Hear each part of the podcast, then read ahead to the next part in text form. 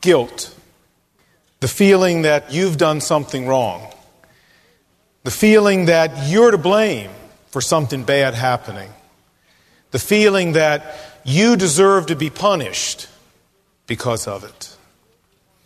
You know, folks, guilt is one of the most powerful forces in the universe.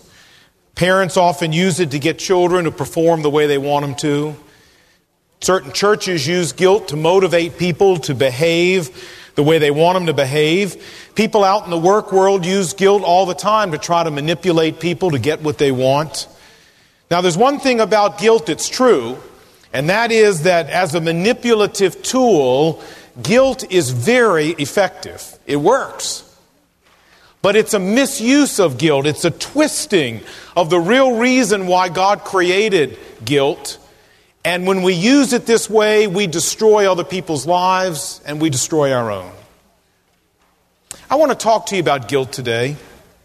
And unless I miss my guess, there's probably a lot of us here this morning who are grappling with guilt in our lives, guilt over all kinds of different things. And what we need to know is how to fight off that guilt, how to resolve that guilt in a way that keeps from destroying our lives. So let's talk about that. And we're going to use an example from the life of one of the most interesting and enigmatic characters in the Bible, a fellow named Judas Iscariot. In fact, it's kind of the last weird scene from his life. And it's in Matthew chapter 27. And I'd like you to open your Bible to Matthew chapter 27. And if you're visiting with us and you didn't bring a Bible, I'd like to invite you to borrow our copy of the Bible, which is on the back of the seat in front of you. We're going to be on page 704 of our copy of the Bible, page 704, or Matthew chapter 27 in your copy. Now remember, Jesus was arrested in the Garden of Gethsemane. He's been on trial all night in front of the Jewish High Council, the Sanhedrin. And as we pick up here in Matthew chapter 27, verse 1, it's morning and they've made a decision. Verse 1. Early in the morning, all the chief priests and the elders of the people came to the decision to put Jesus to death. Why? Because he had claimed to be the Messiah. He had claimed to be God himself in the flesh. And they bound him and led him away and handed him over to Pilate, the Roman governor. The reason they did that, friends, is because the Romans had taken away from the Jews the authority to carry out capital punishment. And so if they wanted to crucify someone, they had to go get the Romans okay. So they take Jesus to the Roman governor. Verse 3. And when Judas, who had betrayed Jesus, saw that Jesus was condemned, he was seized with remorse and he returned the 30 silver coins, the ones, of course, they had given him to betray Christ, to the chief priests and the elders. I have sinned, he said, for I have betrayed innocent blood. What is that to us? They said.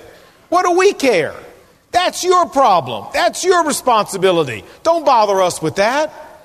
And so Judas threw the money into the temple and left and he went away and he hanged himself. Isn't it interesting that Judas took his guilt back to these chief priests, back to these elders, back to the religious leaders of Israel, and they didn't want to hear anything about it? Now, Judas was their best buddy when he was betraying Jesus. But now, all of a sudden, that he was having a few pangs of conscience, and all of a sudden, now that he was second guessing whether they had done the right thing, man, they don't want anything to do with this guy. I found interesting what Matthew Henry, the great commentator, said. He said, People under conviction will usually find their old companions in sin to be miserable comforters. Isn't that true? People, all they want is license to keep doing what they feel like doing, and as soon as you start feeling that maybe it's not right to do it, they don't want anything to do with you. Well, finding no way to get rid of his guilt, that's what he was feeling, was guilt. Finding no way to get rid of that, Judas went and did the only thing he knew to do, and that is, he took his own life. He killed himself. Verse 6. And the chief priests picked up the coins and said, Well, you know, it's against the law to put this money back in the treasury because it's blood money. So they decided to use the money to buy a potter's field as the burial place for foreigners. And this is why this field has been called the field of blood to this day. Talk about the ultimate in hypocrisy. I mean, you get the picture here? Judas throws this money into the temple, and these guys go, Oh, we can't take this money and put it back in the treasury. This is tainted money. This is money that's dirty. If we took this money and we put it back in the treasury, oh, it would offend God to do this. We can't do this. And yet, these are the same people who are out here plotting to murder Jesus Christ. I mean, do we have a does not connect here?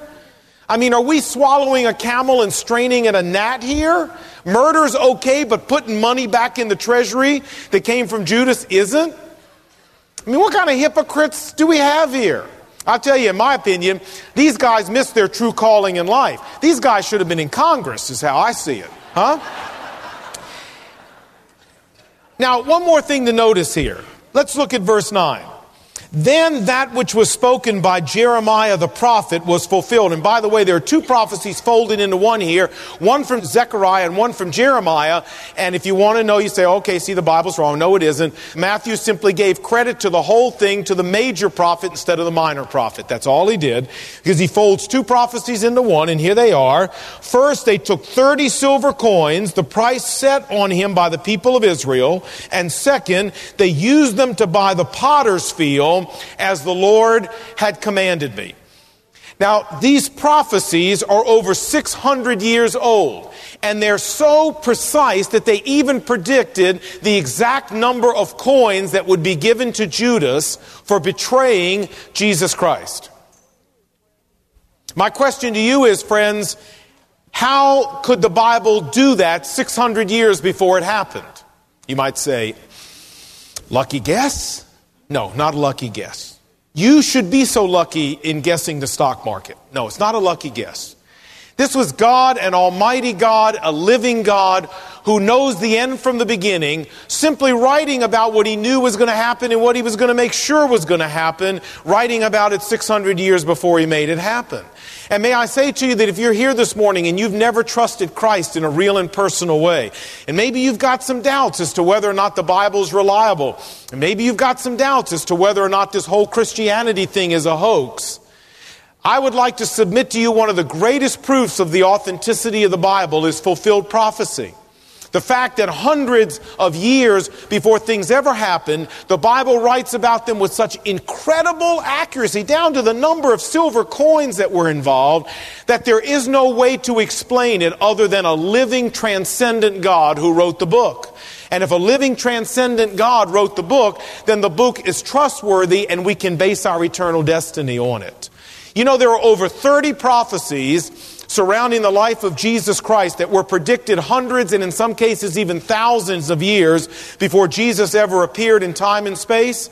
Do you know what the odds are mathematically of 30 prophecies all being right? It's one with so many zeros behind the 10 you don't even want to know about it. How could that happen? Simply because there is a living God who wrote the book. And if you've had some doubts about whether or not when Jesus said, I am the way, the truth, and the life, nobody comes to the Father except through me, whether that's too narrow or whether that's just simply not right, I would submit to you that the Bible defends its authenticity and its validity with fulfilled prophecy all over the place, and that it's a trustworthy book. And if Jesus said he's the only way to God, then folks, he's the only way to God. Something to think about. Well, now that's the end of our passage, but it leads us to ask the really important question. What's that question? So what? Right. Lon, I'm not planning to hang myself, and I haven't betrayed Jesus, and so what difference does this make for me? You know, I go to Hume Lake every year to speak, and it's out in the Sierras out in California, and it's just gorgeous 6,000 feet up, you know, just breathtaking. And the relative humidity in August is about, yeah, maybe 20%. It's glorious. I think about you guys every year when I'm there. Yeah, I do. But every year I used to go, this was a few years ago, there was a, one man who used to be there. He was a pilot, lived in Cincinnati, and he would come out every year with his family. And one year when I arrived, the people I asked about him, and the people said, Oh, there was a horrible tragedy. And I said, Well, you know, what happened? And they said, Well, he was driving out with his two sons. They decided to drive out. And they were coming across the desert in Arizona, and his son said, Hey, Dad, you know, why don't we pull over? It's late. Let's get a motel, whatever. And he's just too macho to hear about it. And he said, No, no, no, you know, we're driving on, we're pressing on here. Anyway, they both fell asleep. He kept on driving. He fell asleep at the wheel. Car went off the road. He survived. His two sons didn't. And you know, when I saw him at Hume that year, the next year, the next year, I've never seen anybody so consumed with guilt as this man. And I tried to help him. I mean, I talked with him, we prayed together, we'd have a cup of coffee together. You know, I wept with him. But you know, no matter how hard I tried, every year it seemed like he was still losing the war. And one time he said to me, I'll never forget it, he said, Lon, I feel like I'm in a fight for my very soul. And right now, guilt is winning. Folks, guilt is a nasty enemy. It is a nasty enemy. It's a stiff opponent. It's like being in the ring with Mike Tyson, and if you don't watch it, it will put you down. Now, the good news is that God has a way to deal with guilt that doesn't result in self destruction, doesn't result in you go out and hanging yourself. And I want to talk to you about that this morning. So let's talk about guilt and how we're going to work through it so we don't go do what Judas did with guilt. Now, what exactly is guilt? Let's start by asking that question. You ever played pinball? Many people play pinball? Well, you know what happens when you cheat on a pinball machine. You pick the thing up and try to get the ball to do stuff it's not supposed to do, or you bang it too hard. You know what happens, don't you? What happens?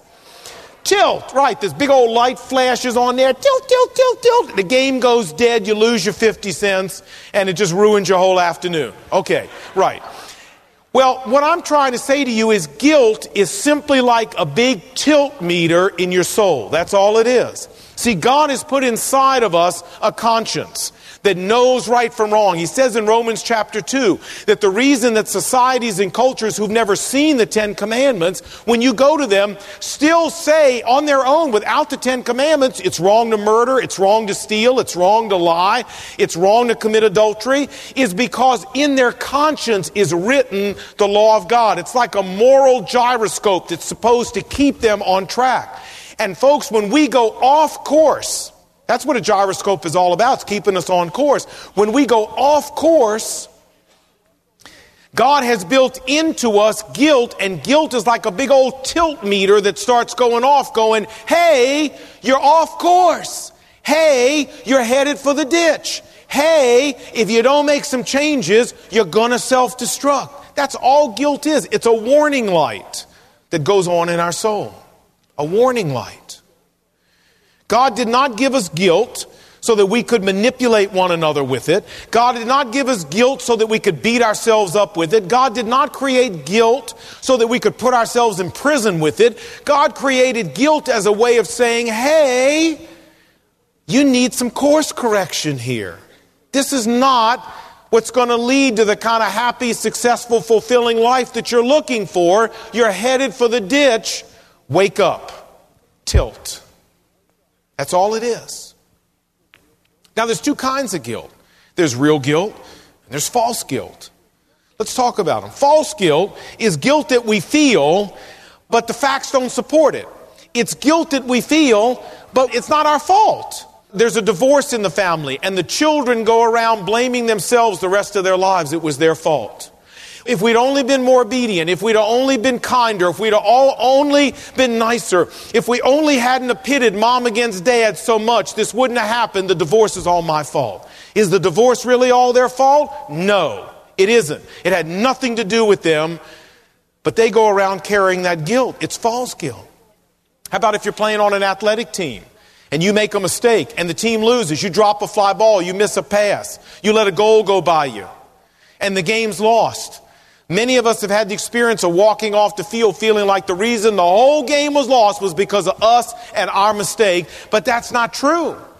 We play as a team. If the team had played better, it wouldn't have been that close where your mistake would have made any difference anyway. But many of us have walked off of fields where people have tried to tell us that and we're sure it's our fault. It isn't. False guilt. Sometimes when people have special needs children, Parents blame themselves and they say, It's my fault, it's my fault. If I'd have only done something different prenatally, if the delivery had only been different, if the early care had only been different, this is my fault that this child is this way. But it isn't.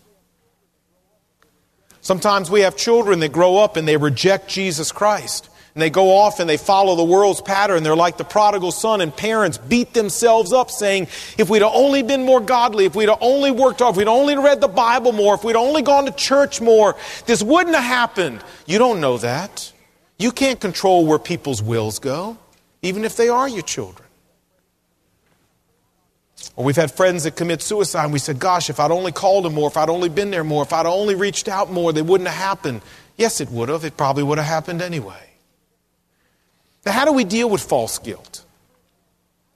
Because many of us are in a prison of false guilt that we put ourselves in. Why? Because we feel pain, and rather than dealing with the pain functionally, we deal with it dysfunctionally, and we fall into self pity and self condemnation and lots of guilt that we don't deserve. How do we deal with it?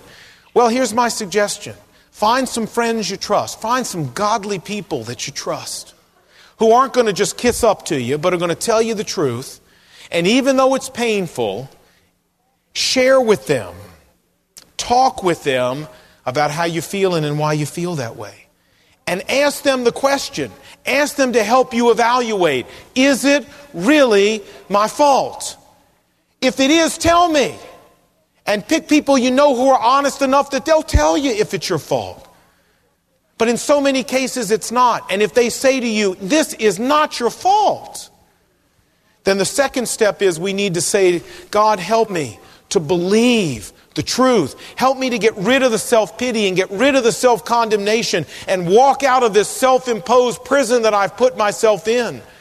And it takes time to do this usually, and many times we need friends to walk alongside of us and keep reminding us it is not your fault. The solution to false guilt is truth and some friends who love you enough to walk with you. But what about real guilt? I mean, is there real guilt in our world? Now, the world system wants to say no, there's no such thing as real guilt. It's all something the church made up. But that's not true. There is real guilt in the world. Guilt is not something the church made up, folks. Guilt is something that God invented and put inside the human psyche. And he did it as a big tilt meter, as I said. And there are times when the tilt meter ought to be going off in our lives. Like that man who fell asleep at the wheel and killed his two sons because he was too macho and too proud to pull over and stay at a hotel. Is that real guilt or false guilt? That's real guilt. That's real guilt. He made a bad decision he made a bad choice that resulted in some bad consequences in his life and other people's lives. That's real guilt. What are some other examples? How about an alcoholic who ruins his family and loses them and loses his marriage because of his drinking problem and feels guilty about it? Is that real guilt? Yes. How about a girl who sleeps with her boyfriend and ends up pregnant or with some STD, sexually transmitted disease, or worse, with AIDS? And she feels guilty. Is that real guilt? Yes. A friend I know, I ran into this lady uh, just the other day and I said, How's it going? And she said, It's going terrible. And I said, Why? She said, I have to sell my house. I said, Why do you have to do that? She said, Because my husband's gambling. She said, Last year he lost $60,000 to his bookie in one year. And she said, They're threatening his life, and the only way we can pay it off is sell our house, take the equity out of our house, and pay off his gambling debts. I said, Well, how does he feel about this? She said, He is incredibly guilty. The guilt is eating him up. I said, What's he doing about it? She said, He's out gambling more. I just ran into this lady last week. Is this real guilt? You bet. And real guilt will eat you for lunch if you don't know what to do with it. So let's talk about five steps to handle it real quick. Number one, I want you to turn back to Psalm 51. It's page 405. I want to use David's life and show you the principles for dealing with. Remember David and he committed adultery with Bathsheba? You remember this? The child died. I mean, there was some genuine, real guilt here. And I want to show you how David processed this guilt so that he was able to go on being the king of Israel and go on living life. Five quick steps. Number one, accept the responsibility for what you did. Look at Psalm 51, verse 3. For I know my transgressions, and my sin is always before me. Against you and you only have I sinned, Lord, and done what is evil in your sight. This is a man who has accepted responsibility for what he did wrong. And that's where it has to start. If it doesn't start there, we're not going anywhere. This is the absolute necessary first step. Nobody likes to admit that they're wrong. But if you're wrong, you were wrong, and that's where you got to start. I read an article in the paper about Pete Rose, and the name of the article was Why Pick on Pete? And here's what it says in the article. It says that Pete Rose, in his gambling, he bet on 10 to 20 college basketball games at a time. He lost $400,000 in two months to one bookie. He went out begging for new bookies to take his IOUs. In 1985, 86, and 87, he bet up to $5,000 on baseball games, including those played by his own team, the Cincinnati Reds. He bet for his team to lose, and he was the manager. And the article says that the accusations come from runners who say they placed his bets and from a former bookie who insists that he took the bets. Now listen, but Rose, I'm quoting, declares it is all part of a conspiracy to blackmail him. End of quote. You know what? This guy is never going to get it right until he's willing to accept responsibility for what he's done. And it says in the article, how do you know when a compulsive gambler is lying? Answer, when you see his lips move. And until Rose gets it straight and accepts responsibility, we're not going anywhere. We can't go to step two.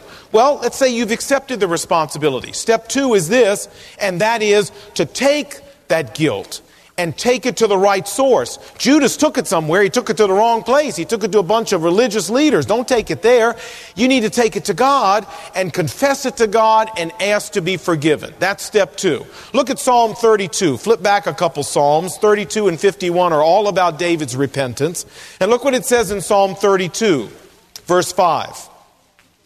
Then I acknowledged my sin to you, and I did not cover up my iniquity. I said, verse 5, I will confess my transgressions to the Lord, and you forgave, look, the guilt of my sin. 1 John 1, verse 9. If we confess our sin, God is faithful and just to forgive us of the sin and cleanse us from all the guilt. Now, why does God make us that offer through the blood of Jesus Christ? I don't know. We don't deserve that offer, but He makes the offer anyway. And the way I look at it is if somebody makes you a great offer, take it. Take it. You know, somebody offered me $900 to buy the lead sled. You know, the lead sled, that big old station wagon with 200,000 miles I had? Somebody offered me $900 for it. You say, why? I don't know. Don't ask me. You say, did you sell it? Are you serious? I sold it like this. I said, done. Done deal. You know, where do I sign? You got it, man. I don't know why they made the offer, but I'm not stupid. If it's a great deal, I took it. I don't know why God offers to forgive our sin the way He does, but He does. Take Him up on it. Take your sin and your guilt to the right source where it can be forgiven. Step three accept God's forgiveness and go on with your life. Oh, this is the hardest part of the whole thing. This is the toughest step. Embracing the forgiveness of God and really believing you're forgiven. Look at verse 1 here in Psalm 32. David said, Blessed is he whose transgressions are forgiven, whose sins are covered. Blessed is the man or the woman whose sin the Lord no longer counts against him. This is a person who is traded in guilt for the cleansing of God and who's rejoicing in that. And the basis on which he believes he's forgiven is not some feel good flattery or some self help jargon, but it's the promise of God where God said, I'll forgive you and I'll cleanse you from all your guilt. I read a quote by a British doctor at a large psychiatric hospital in Britain, and he said this. He said, I could dismiss half of my inpatients tomorrow if they could be assured that they were forgiven. I had a girl in my office not too long ago, and we got to talking, and she just started crying. I'm not a psychotherapist, but I could figure out something was wrong. And so I said, Is something wrong? And she said, Yeah. See, this is why I don't do this for a living, because I'm not great at this. I said, Well, what's wrong? And she told me the story. She told me how she'd slept with her boyfriend, how she felt incredibly guilty now that the relationship was breaking up and falling apart. And she said to me, You know, she said, I've taken it to God, I've confessed it to God. She said, But I still feel like my life is like a big old jar of white marbles, and right in the middle is this black marble, and I can't get rid of this black marble. I said, Hey, I got some good news for you. God is in the business of washing things in Clorox. That's what God does for a living. So we're going to take all those marbles out and we're going to wash them in Clorox, and the black one's going to turn white because that's what God says. God says that when He forgives, He takes our sin as far away from us as the east is from the west, Psalm 103. God says that when He forgives, Micah chapter 7, He takes our sins and He buries them in the depths of the sea. And I said, So what are we going to do? Are we going to believe what God says about your sin, or are we going to believe how you feel about it? We need to believe what God says. And folks, many of us here are still carrying guilt that God's forgiven and He's turned the marble white a long time ago, but we won't let it go. We're still determined to hold on to the black marble. Let it go. You got to accept the forgiveness of God and you got to go on. It's okay. God's wiped the slate clean. Fourth step, real quick, Ask other people to forgive you if that's appropriate. It isn't always, but sometimes it is. If you wrong somebody, if you wronged a wife, a husband, a child, if you wrong somebody at work, if you whoever, it's an important part of the cleansing to go to them and say, I wronged you and I need to be forgiven. Would you forgive me? And fifth and final step is make the course correction that the tilt meter is trying to tell you about. I mean, the tilt meter is trying to tell you there were some problems that got you into the ditch. Make some corrections in your attitudes and in your lifestyle so we can have a little thrill of victory here and not just the agony of defeat. I told that girl in my office, I said, okay, so what have we learned from this? She said, I don't know. I said, well, I'm going to help you. Here's what we've learned. We've learned that we don't sleep with boyfriends anymore. Have we learned this? Because I don't care what he tells you, there's no guarantee it's going to marriage, and even if it does, it still isn't right. We're not doing this anymore. Have we learned this? You know, will God forgive you again? Yes. But this is cruel and unusual punishment you're going through. Why do this to yourself? Get smart. And if you've got a pornography problem, you need to make some course corrections. Don't just keep going to God confessing it, confessing it, confessing it, confessing it. Change what comes in your house on cable. When you go to a hotel, guys, tell the person at the desk when you walk in, cancel all the movies in my room. I don't even want to have movie option in my room. Take away the, the temptation and be proactive about some lifestyle changes. If you've got an alcohol or an abuse problem, find a 12 step group. We've got one right here. If you need counseling, get some counseling. But, friends, the reason the tilt meter goes off and you're feeling guilty is it's trying to tell you you need some course correction. And it's not good enough just to keep going, God forgive me, God forgive me, God forgive me. God will forgive you, but let's make some course corrections, huh? And if you need help, you call us. We'll try to help you. Well, this is guilt. It'll kill you if you let it. But if you handle it right, you can go on and your life can still make a difference and your life can still count. You can get out of prison. And I hope these steps will help you. Let's pray together. Thank you, Lord Jesus, that you are a gracious and forgiving God. Thank you that even when it's real guilt, even when we really have made some bad decisions and some bad choices that cause some bad consequences.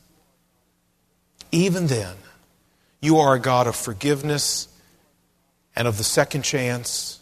You are the God who cleanses the slate. And Lord, we love you for that. And I pray for folks here who are feeling real guilty today about things that have happened in their life. If it's false guilt, I pray you'd show them that and help them to simply walk away from it. If it's real guilt, I pray you'd help them to go through the steps that we've talked about. Embrace the forgiveness of God. And Lord, help them to make some lifestyle changes that would keep the gyroscope from going tilt again.